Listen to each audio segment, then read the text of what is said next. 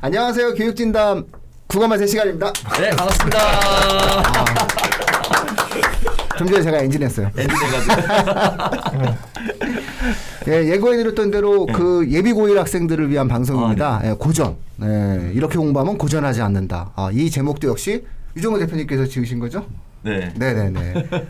그러면 먼저 말씀하셔야 되는 거죠? 어떻게 해야지 고전하지 않는지. 방금 정건원 그 형님이 굉장히 그 뭐죠? 네. 센스 많으시고 어휘력 뛰어나시고 그래서 이 분석력뿐만 아니라 어떤 표현이 되게 좋으세요. 이거 단톡방에 올라왔을 때 네. 이거 진짜 진짜 진짜 마음에 들지 않아요? 네. 고전 이렇게 공부해야 고전하지 않는다. 네. 예.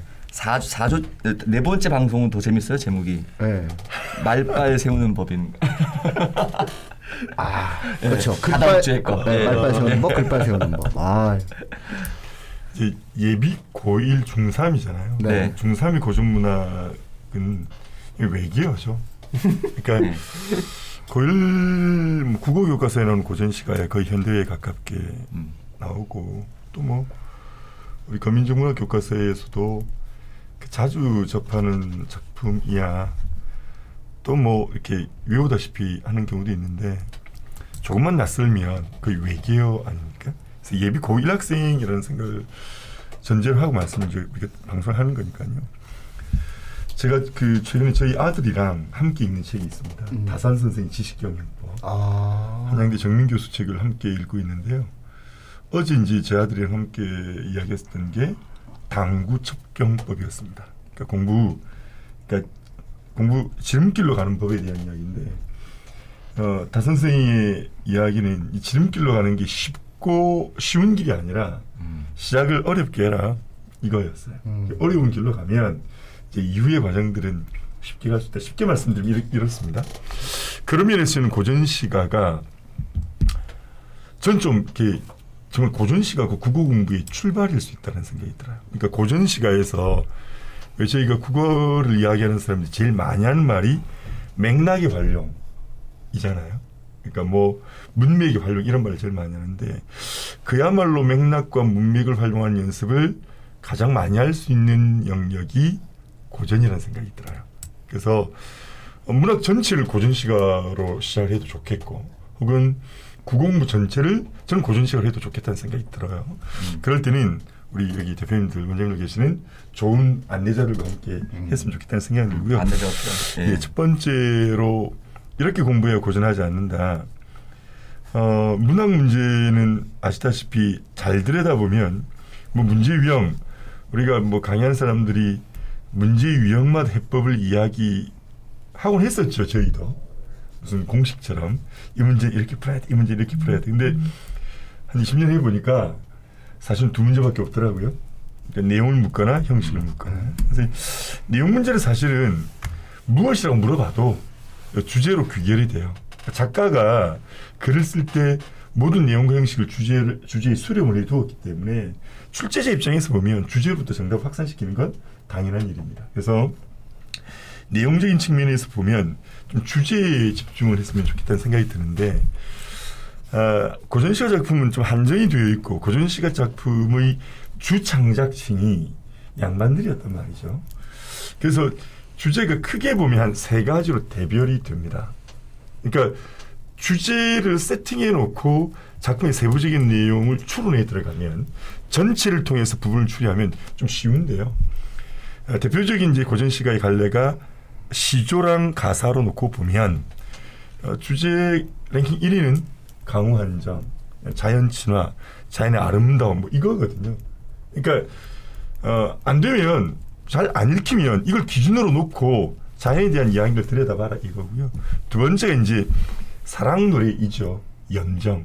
근데 그 연정의 대상이 임일 수도 있으나 대체로 양반이나 사대부들은 임금인 경우가 많다. 영군 지정이다. 세 번째가 우국 충정이에요. 네 번째는 이제 뭐 현실 비판이든 일상적인 내용이 나오니까 이런 주제의식을 머릿속에 그려놓고 전체 속에서 부분으로 좀 추리해가는 방법을 이용하시면 좋겠습니다. 두 번째는 형식적인 측면에서 시상 전개 방식입니다. 우리 뭐 이제 설명문이나 논술문에서도 삼단 구설을 많이 쓰는데 어, 우리 그 선조들이 썼던 주된 시상 전개 방식이 삼단 구성이죠. 향가도 삼단 구성이고 고리 속가도 대체로 그렇고 가사나 시조도 그래요. 삼단 구성의 시상 전개 방식을 좀 활용했으면 좋겠다. 저- 예컨대 시조는 초장이 대체로 시청자에게 동기한 시적 상황이 나오거든요. 그러니까 이야기 이해 안 되면 내가 알고 있는 단어 하나를 가지고 뭐 사음보의 율격 중에 하나라도 모르겠는데 어 바위가 들어갔네 바람이 들어갔네 그럼 이거 어, 자연인가의 주제를 가지고 그럼 이건 자연 속에 있나 시적 상황이 이렇게 이제 시작을 하는 거죠 중장이 이제 선은 기회에 나왔던 내용 시적 상황을 심화 발전시키기도 하고 시상을 전환시키기도 합니다 마지막 이제 종장 결에 보면 어, 전체 이제 시상을 집약해서 주제라고 정서 태도 나오죠. 가사도 거의 비슷합니다. 그래서 이렇게 내용과 형식의 측면을 전제로 여러분이 스스로 좀 읽어서 어 이게 좀 사실은 이제 문학을 자유롭게 감상한다는 순수한 예술로서의 감상으로는 적절하지 않지만 시험 공부한 학생들이 도움이 될 거라는 생각이 듭니다. 두 번째로 내용과 관련해서 맥락 활용 연습을 좀 했으면 좋겠어요. 예를 들어 면항전 관람 저기 예를 들면 한 할기매이 어, 무등산 한 할기매이 동다이로 버더이시 이렇게 되면 사실은 중3 학생들 이게 외계어도 이런 외계어가 없죠. 무슨 말인지 하나도 알 수 없을 겁니다. 그런데 기본적으로 이제 소리 나는 대로 읽어라 라는 걸 전제하고 녹음. 예, 맥락대로 읽으란 말은 의미는 이제 맥락의 방향타가 있어야 돼요. 우리말은 서술어거든요. 앞에서 왼쪽에서 오른쪽으로 읽어다가 막히면 오른쪽에서 앞으로 서술어 중심에서 앞, 그 앞으로 넘어가야 돼요. 그러면 뻗어 있다. 발음 유사성 생각하면 대출 아이들이 어, 뻗어 있다라고는 이야기하거든요. 그럼 뻗어 있다 주체가 뭐냐? 앞에 왜라는 말이 나와 있어요. 그럼 산이 뻗어 있다. 가운데 동다이라는 말은 도무지 알기가 어려운데 네. 동다이로의 경우에 동다이는 무슨 말인지 모르는데 로라는 조사를 애들이 주목을 시켜줘요. 이 로라는 로는 어떤 말 앞에 붙느냐 하면 앞에 산이 있고 뻗어 있으니까 아이들은 정말 5초 안에 나옵니다. 동쪽으로 이렇게. 네. 그래서 맥락을 이용하는 말을 자 지난 방송에서 손가락 요거 한번 했는데요. 한번 더 하겠습니다. 전 실제로 저희 아이들은 수업을 할 때 반장 인사해라고 하면 아이들이 이렇게 인사를 합니다. 선생님 반갑습니다라고. 이게 정말 중요합니다. 이게 저는 구- 이게 국어 다라고 생각하거든요. 이게 손가락인 이유가 뭐냐? 손이 붙어 있기 때문이다. 부분의 의미는 전체가 결정한다. 단어의 의미는 문장이 결정한다. 이게 문장이면 문단이 결정한다. 이게 단어인 까닭은 문장 내에 있는 다른 것들이 단어이기 때문이다. 부분의 뜻은 다른 부분과의 관계를 통해서 한다. 그래서 고전 시가야말로 맥락을 연습하는 아주 좋은 제재이다. 마지막으로 이 말씀을 정말 드리고 싶습니다. 이 말씀은 고전문학이 괴로운 과목이 아니거든요. 고전문학이 참 아름다워요. 참 아름다운데 안타깝게도 어휘풀이 위주로 공부를 하다 보니 고전의 아름다움을 느낄 틈이 없습니다. 그러니까 어, 가르치는 사람은 굉장히 이게 권력을 휘둘, 수 있죠. 야, 어려운 이들 이거 안 하면 안 돼. 어, 그런데 이게 문학인데 예술인데 예술적 아름다움을 그걸 느낄 수 있는 기회를 주는가? 예를 들어 정극인의 상충곡을 한번 보자고요. 이제 봄에 대한 감상 아닙니까? 봄에 대한 감상인데 저는 이 작품 기가 막힌 작품이라고 생각을 합니다. 어, 도화행화는 석양잎이 피어 있고 녹양방초는 새우 중에 푸르도다. 그러니까 봄, 봄의 아름다움 중에 어떤 아름다움을 이야기하느냐면 색이 주는 아름다움이에요. 시각적 아름다움이죠. 수풀에 우는 새는 소리마다 교태로다. 봄이 주는 아름다움 중에 청각이 주는 아름다움입니다. 그 속에서 술 마셔요. 미각적 아름다움, 즐거움을 준 거죠. 마지막에 청향은 술, 청향은 청향이 건네고 술잔에, 그러니까 후각적 아름다움도 준 거예요. 그러니까 정근이 대단한 것은 인간이 느끼는 감각적 아름다움을 서사품에 다 쏟아두었어요. 봄은 시각적으로도 청각적으로도 후각적으로도 미각적으로도 이렇게 즐거움을 주는 거 이거거든요. 송수의 면왕정가도 면왕정에서 바라본 면왕정 위치, 면왕정 주변의 모습을 이야기할 처음에 신인물의 모습, 백사장에서 기러기들이 어르는 모습, 그 다음에 뭐 여러 산들의 모습 보여주고 그 다음에 봄, 여름, 가을, 겨울이 나오는데 이게 왜 이런 시상 전개를 보였느냐? 면왕정에서 보면 어디서나 다 아름답다. 공간을 보여주는 건 저는 그런 의미라고 보거든요. 면왕정에서 놓여 있는 위치 어느 쪽으로 시선을 둬도 다 아름답고 봄, 여름, 가을, 겨울 사시사철 아름다워. 언제 어디서나 자연의 아름다움을 즐길 수 있는 곳이 면왕제. 이게 예술이 주는 아름다움이거든요. 사미인국에서 어, 시작이 얼마나 근사하게 시작합니까? 내가 이 세상을 태어난 이유는 임을 조차 이 세상에 태어난 거거든요. 그러니까 사랑, 내, 나의 사랑, 운명적 사랑이라는 거예요. 이, 임께서 이 세상에 있었기 때문에 난이 세상에 왔습니다. 우리의 사랑을 하늘이 모를 리가 없어요. 그런데 헤어졌거든요. 헤어지고 나면 서사 끝부분에 흐느낄도 흐느낄 일도 많구나 이렇게 끝나요. 그럼 이어질 일은 흐느낄 일들인데 이어서도 봄, 여름, 가을, 겨울이 나오거든요. 제가 이쯤에 아이를 물어봅니다. 야, 왜 봄, 여름, 가을, 겨울로 시상을 전개했을까라고 물어보면 아이들이 지들이 공부했었던 기계적인 대답을 내놓기 시작하는데 좀 기다려줘요. 한 5분 정도 기다려줘요. 하면 쌤, 음. 1년 내내 보고 싶다는 뜻이에요. 음. 음. 그래. 고전 공부 이렇게 해야 돼. 음.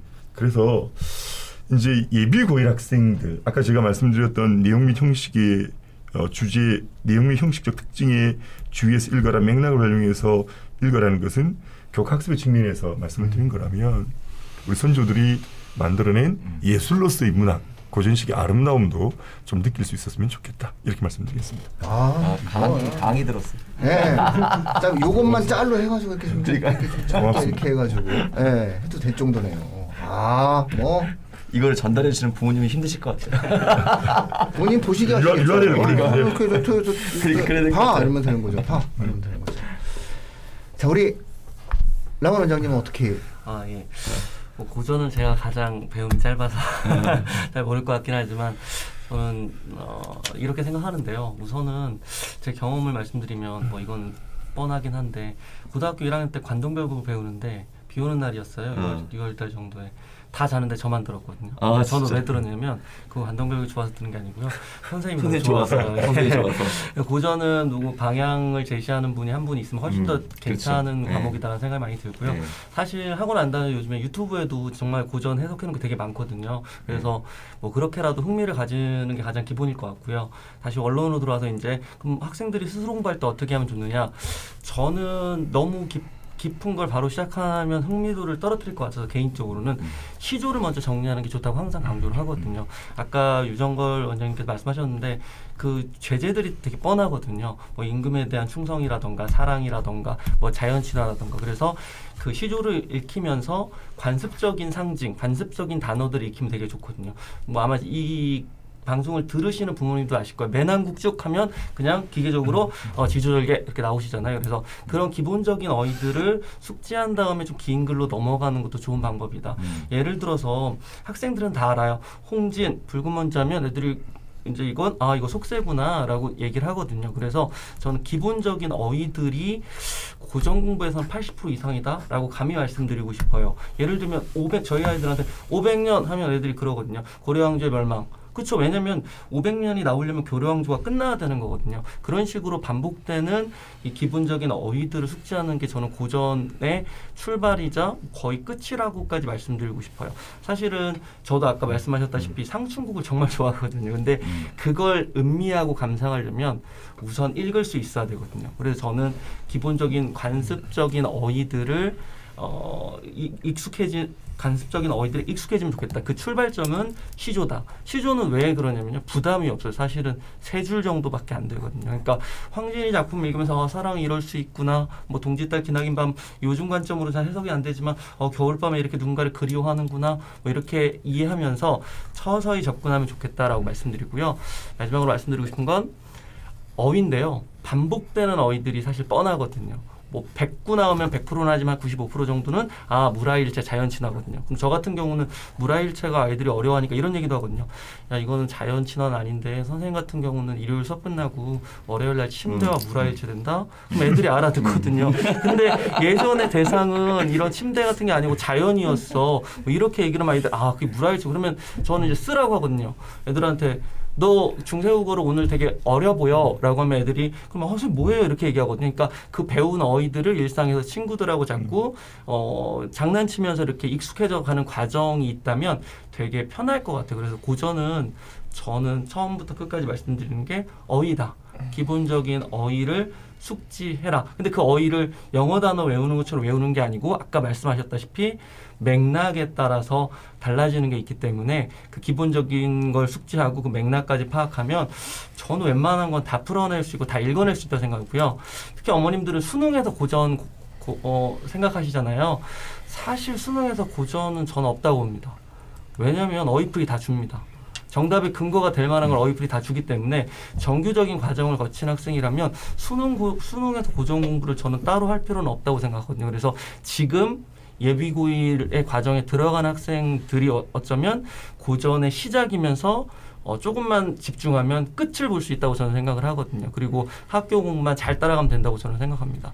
다 이 방송 들으시는 분들은 관동별곡의 벽에서 막 절규하셨을 거예요. 사실 선생님들이 강의하기 제일 좋아하는 건 관동별곡이고 듣는 사람들이 가장 힘들어하는 관동별곡이거든요. 근데 여러 이 기본적인 걸 된 상태에서 관동별곡 들어가면 되게 재밌거든요.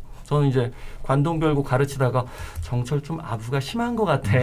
언제 어디서건 임금을 생각하는데 난 그러지 못할 것 같은데 이것까지 이해되면 아이들은 당연히 흥미를 갖게 되는 거거든요. 그래서 마지막으로 정리해서 말씀드리자면 관습 상징이나 반복되는 어휘들에 익숙해져라라고 말씀드리고 싶고요. 우선 시조 한 100편 별거 안 되거든요. 300줄이거든요. 근데 그것도 끊어서 300줄이기 때문에 시조 한 100편 정도만 제재별로 정리를 하는 걸 하면 전 충분히 고전에 익숙해질 거라고 개인적으로 생각을 합니다. 여기까지입니다. 아, 네. 뭐 왜냐면 나온 원장님은 언제나 일관됐 어요. 저희 방송에서 지금 그 예비 고일 과정에서 고전을 정리하는 것이 전체 수능 맥락에서 정말 의미 있다. 이거를 계속 설파하셨거든요, 사실은. 네, 그 과정에서 이제 또 시조 100편, 시조 200편 뭐 이런 말씀 자주 해 주셔 가지고 네, 이제는 청취자분들께서 충분히 좀 잘 이해하실 것 같습니다. 근데 이제 우리 라온 원장님 그 이제 지도도 네. 잘하지만 또 아이들도 잘해요. 그 오랫동안 이제 그 아이들이 한 학원 오래 다니는 또 원장님 얘기하세요.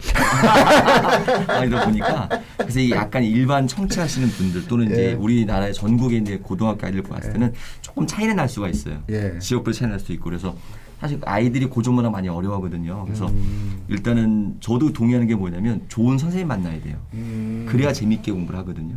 공부라는 게 즐거워야 이제 그 의미가 있고 그 학생이 이제 완성해 가는데 좋은 선생님 못 만나게 되면 이 공부 너무 지, 지루하고 재미없잖아요. 네. 거기다 고전 문학이라는 게 또 생소하기도 하고 그래서 저는 좋은 선생님 만나야 되는데 문제는 이제 우리 그 중학교 3학년 아이들 대상으로 얘기하는 거니까 중3 때는 고전 문학 안 배우잖아요.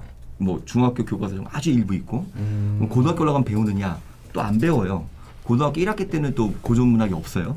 2학기 때 뭐가 있냐면 뭐 모 교과서는 관동불고 모 교과서는 상충고 모 교과서는 수필 몇 개가 있어요. 그러니까 이것도 옛날처럼 많이 배우는 게 아니에요.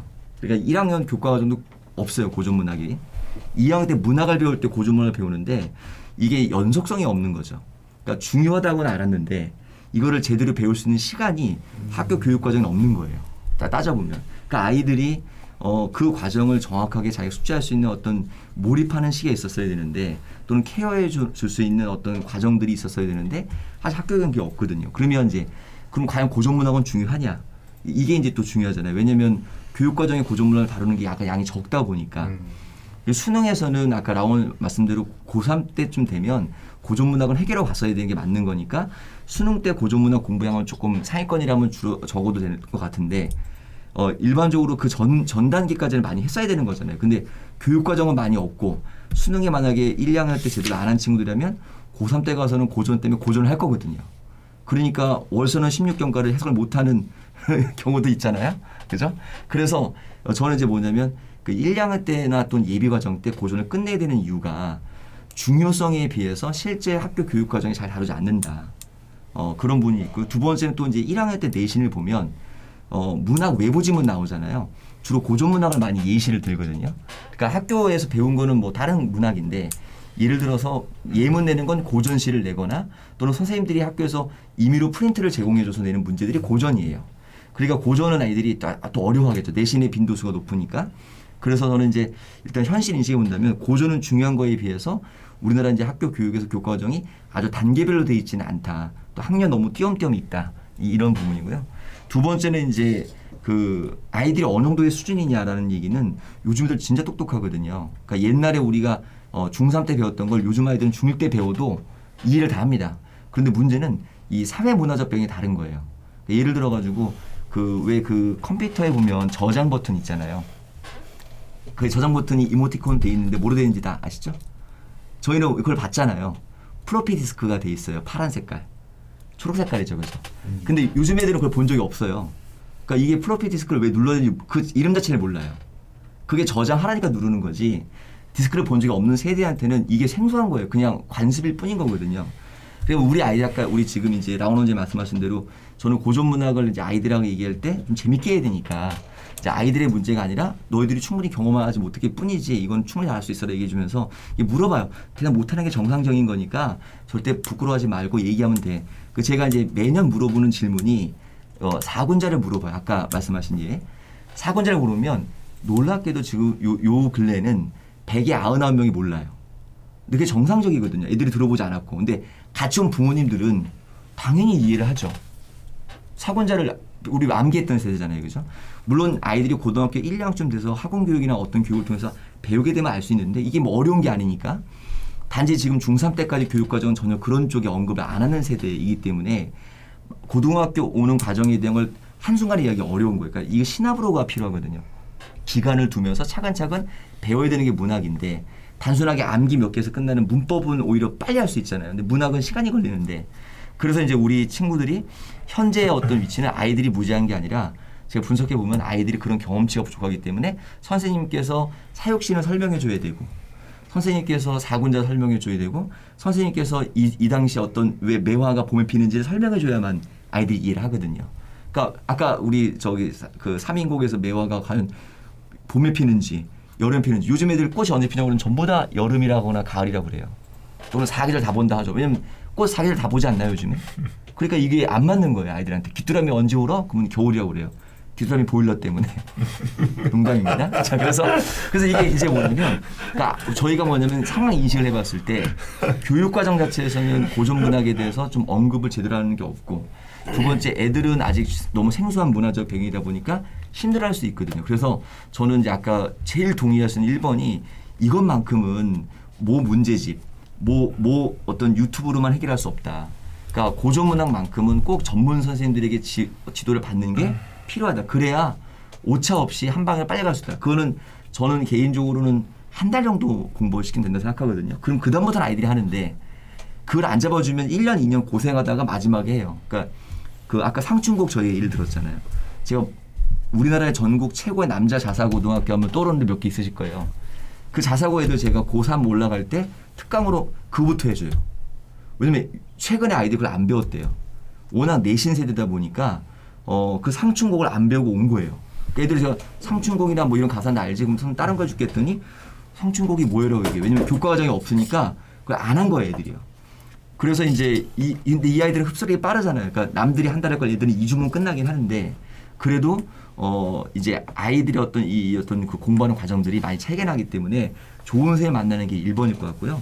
만약에 이제 그리고 좋은 선생님이 재밌게 고- 즐겁게 공부시킬 거니까요. 또 그리고 공부하는 완성 높일 거니까 좀 필요하다 보고 만약에 이제 우리 친구들이 혼자 공부해야 될 경우나 또는 뭐 좋은 선생님 만나도 해야 되는 1번이 뭐냐면 저는 아까 다 동의하는 얘기 고조문학은 도금이 50% 어, 절반이다 생각하거든요. 그래서 뭐 관동별곡 다 기억나시잖아요. 근데 우리 옛날에 외우게 했잖아요. 관동별곡. 또 상춘곡 기본 다 외웠잖아요. 그래서 몇 번 그럼 일어나서 그 한 줄 외우고 몇 번 한 줄 외우고 이러지 않았나요? 아니신가요?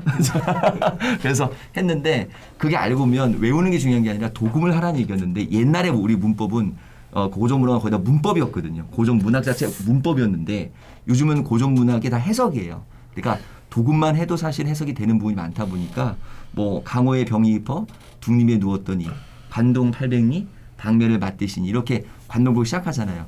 제가 지금 읽어드린 것만 들어도 아마 청취하는 부모님들이 금방 이해가 되실 거예요. 도금이라는 게 중요하기 때문에 실제 애들은 어, 학원에서 도금 안 해요. 선생님이 수업을 하니까.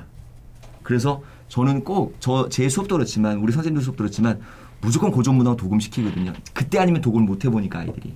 그 도금을 하게 되면 집에서 혼자 해보면 이제 아니까. 그래서 저는 이제 우리 청취자분께서 꼭 좋은 선생님 만나시고 만약에 또 혼자 할 수밖에 없는 경향이 된다면 아이들에게 읽- 눈으로 보지 말고 읽지 말고 도금을 좀 하라고 이건 부탁드리고 있습니다. 요즘 이렇게 말씀드리겠습니다. 아, 네. 예. 아우, 도금. 네, 예, 도금 읽어야 된다. 예. 네, 맞죠. 예, 네. 맞습니다. 예, 저도 그냥 잠깐 그 지금 들으면서 들어온 생각인데 뭐 이런 거를 얘기할 때는 거의 다 다 그냥 진짜 뭐 다른 주제도 그렇지만은 그냥 벌써 다 동감하고 있는 것 같아요.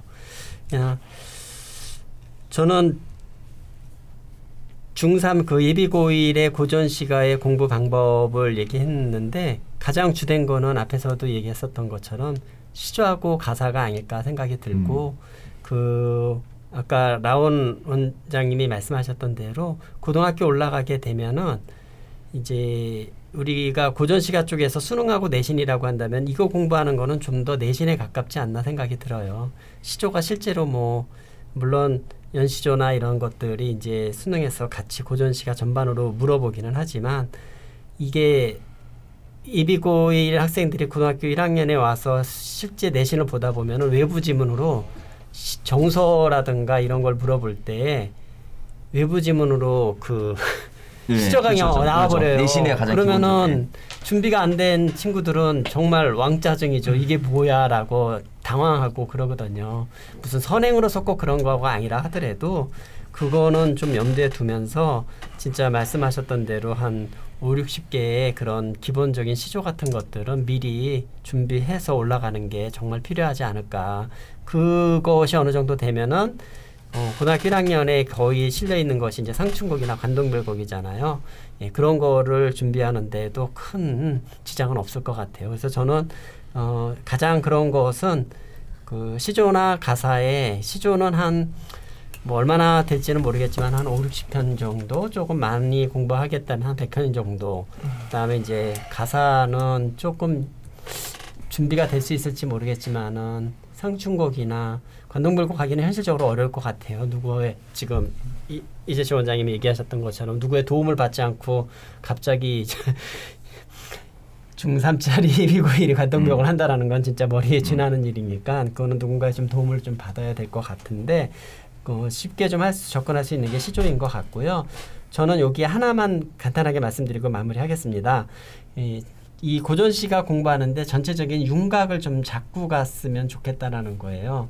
그러니까 우리가 전체적인 흐름이라고 하는 게 있잖아요. 그 중에 이제 시조라고 하는 게 조선 시대를 하는 건데 실제로는 뭐 그 전서부터 고대 가요나 향가나 고려 가요나 경기체가나 뭐 이런 것들이 다 있잖아요. 근데 그 중에 이제 내가 어디를 하고 있는데 이렇게 따라가면서 공부를 하다가 이제 먼저 시조를 하게 되는 게 가장 일반적일 거예요. 그러다가 이제 공백이 생기 자기가 공부를 못해서 생긴 것들은 나중에 반드시 좀 채워라. 그게 저는 정말 좀 필요할 것 같아요. 가사도 예를 들어서 상춘곡하고 관동별곡 하지 하고는 있지만 자기가 이거를 할 때 이게 어디쯤 위치한다라는 것조차도 지금 모르는 경우도 많거든요. 그냥 하니까 했던 것이지. 그러면 전체적인 윤곽을 잡아서 이렇게 내가 어디쯤 하고 있다라는 거를 좀 아는 게 정말 그게 좀 필요할 것 같아요. 이상입니다. 아, 예. 뭐 다들 너무 네. 좋은 말씀 많이 해주셨어요. 예. 그래서 뭐그 간단히 정리하자면 이 저는 이제 그 우리가 이제 수능 제도 개편 이런 거 항상 얘기할 때 뭐 문학이 수능에서 뭐 장기적 관점에서는 교육 교육평가원 쪽에서는 이제 배제하겠다 뭐 이런 어떤 말도 하고 약간의 조짐도 사실은 이번에 아, 수능 예시문항을 통해서도 이제 발표를 했지만 저는 선생님들이나 학생들한테 얘기를 합니다.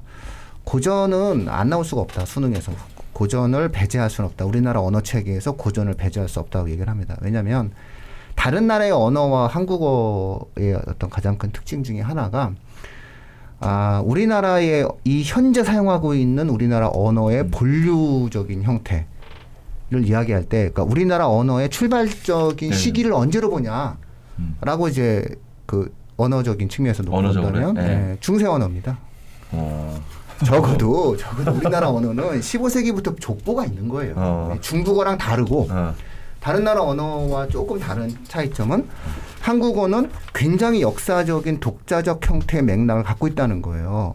문자 책임 말씀하시죠? 예, 아니 문자도 그렇고 네. 언어 자체가 그렇고. 네. 그러니까 우리 역사의 뿌리가 아주 튼튼한 거예요. 음. 그러니까 우리 역사, 우리 언어, 그러니까 한국어라는 언어 체계의 출발점이 어, 중세 언어이기 때문에 안 낼 수가 없는 거예요. 이거는 기본적으로 한국어의 언어 체계를 배우는 학생이라면 무조건 이해를 해야 되는 거기 때문에 아, 그만큼 고전이다라고 하는 것들은 반드시 필수적인 항목이다. 그러니까 우리가 현- 우리가 미적분을 이해하고 확률 통계를 공부해야 되는 것처럼 이것도 역시 필수적인 거예요. 그 교육과정 체계 내에서는 자 이런 맥락 속에서 좀 필요성을 좀 반드시 좀 이해를 했으면 좋겠다는 거고 네. 뭐 다들 좋은 말씀 좀 많이 하셔서 이제 제가 추가적으로 딱 한 말씀만 더 드리자면은 아 그 시대에는 그 시대의 정신과 유행이 있어요. 네. 그러면 그 시대 사람들을 이해하기 위한 공부가 돼야 돼요. 아니 어차피 문학은 그 문학이라든가 혹은 그 시대 정서에 대한 공감이 일어나야 되는 거잖아요. 그렇기 때문에 사실상 고전을 공부할 때는 옛 우리 선조들이 가지고 있었던 공감을 하기 위한 그 사람들의 생각들의 맥락을 이해해야 되거든요. 그런 면에서 시조 공부하는 것이 참 도움이 되는 거고 학원의 도움도 필수적으로 받을 수밖에 없거든요. 예를 들어서 이제 아까 무라일체 말씀하셨는데 그게 이제 장자가 한 말이거든요. 다들 아시겠지만 장자가 한 말이에요. 여기서 가장 중요한 개념이 뭐냐면은 나와 타자 사이에 경계가 허물어진다는 거거든요. 무라일체를 장자가 이야기했을 때 가장 본질적인 것은 경계가 없다는 거거든요. 그러니까 우리 라온 원장님은 침대와 경계가 없는 거예요. 그러니까는 이거 이제 근데 시험에 수능에서 어떻게 나오냐라고 했을 때 수능에서는 생뚱맞게 어떤 단어가 나오냐면 경계란 단어가 나온다는 거죠. 네. 구분이란 단어가 나오고 구별이란 단어가 나오는 거예요. 네. 객관식 문제를 푸는 우리 학생들은 경계, 구분, 구별이란 단어로 문제를 만나야 되는 거거든요. 음. 그러니까 그렇다면 물화일체에 대한 정확한 이해도가 있어야 된단 그렇죠. 말이에요. 네. 입신양명 많이 들어보셨잖아요. 네. 입신양명이 왜 중요하냐면은 입신양명은 개인의 입신양명이 목표가 아니거든요. 음. 유교 사상은 네. 나의 나로부터 내 아버지, 네. 내 자식으로부터 이어지는 가문의 영속성을 강조하는 거고 네. 이 가의 영속성 속에서 만들어지는 나의 역할을 강조하는 거거든요. 그렇기 때문에 내가 입신양명이 된다라고 하는 것은 나만의 영광이 아니라 가의 영광이라는 거거든요. 그러면 입신양명이란 문제를 우리 학생들이 또 만났을 때 수능에서 만났을 때는 가라는 생뚱맞은 개념이 나오는 거예요. 그러니까 이런 것들에 관련된 이해도가 있어야만이 아, 우리 학생들이 수능에서 문제를 풀, 풀어낸다는 거죠. 그래서 가끔 가다가 막 엉뚱하게 고전이 어렵다라고 얘기하는 것들은 이런 것들에 대한 이해도가 있어야 되는 거니까 우리 선생님들이 말씀, 어른자님들이 말씀하셨듯이 고전 시가 지금 시조도 많이 공부하시고 네. 각 지역에 산계되어 있는 그- 그 학원 잘 가셔서 선생님들하고 같이 좀 이렇게 필수적으로 배우시는 과정이 좀 있어야 된다. 왜냐면 이거 혼자서는 이게 안 되는 거잖아요. 그래서 예, 좀 어려워요. 네, 누군가로부터 배웠을 때 가장 효율적이다. 이런 어떤 말씀을 또 마무리 드리겠습니다. 네. 아, 그리고 다음 주에는 저희 국어 만세 이 방송 역사상 가장 공격적인 주제로 접근을 하겠습니다. 그래서 아, 이런 국어 학원은 좀, 좀 우리가 봤을 땐 좀 이렇게 엉터리가 아니겠느냐 뭐 이런 어떠한 예, 노골적 주제로 접근하니까 어, 다음 주가 국어 만세 역사상 가장 조회수 폭발이 아닐까라고 예상하면서 다음 주에 뵙도록 하겠습니다. 아, 예. 예, 마치도록 하겠습니다. 네, 감사합니다.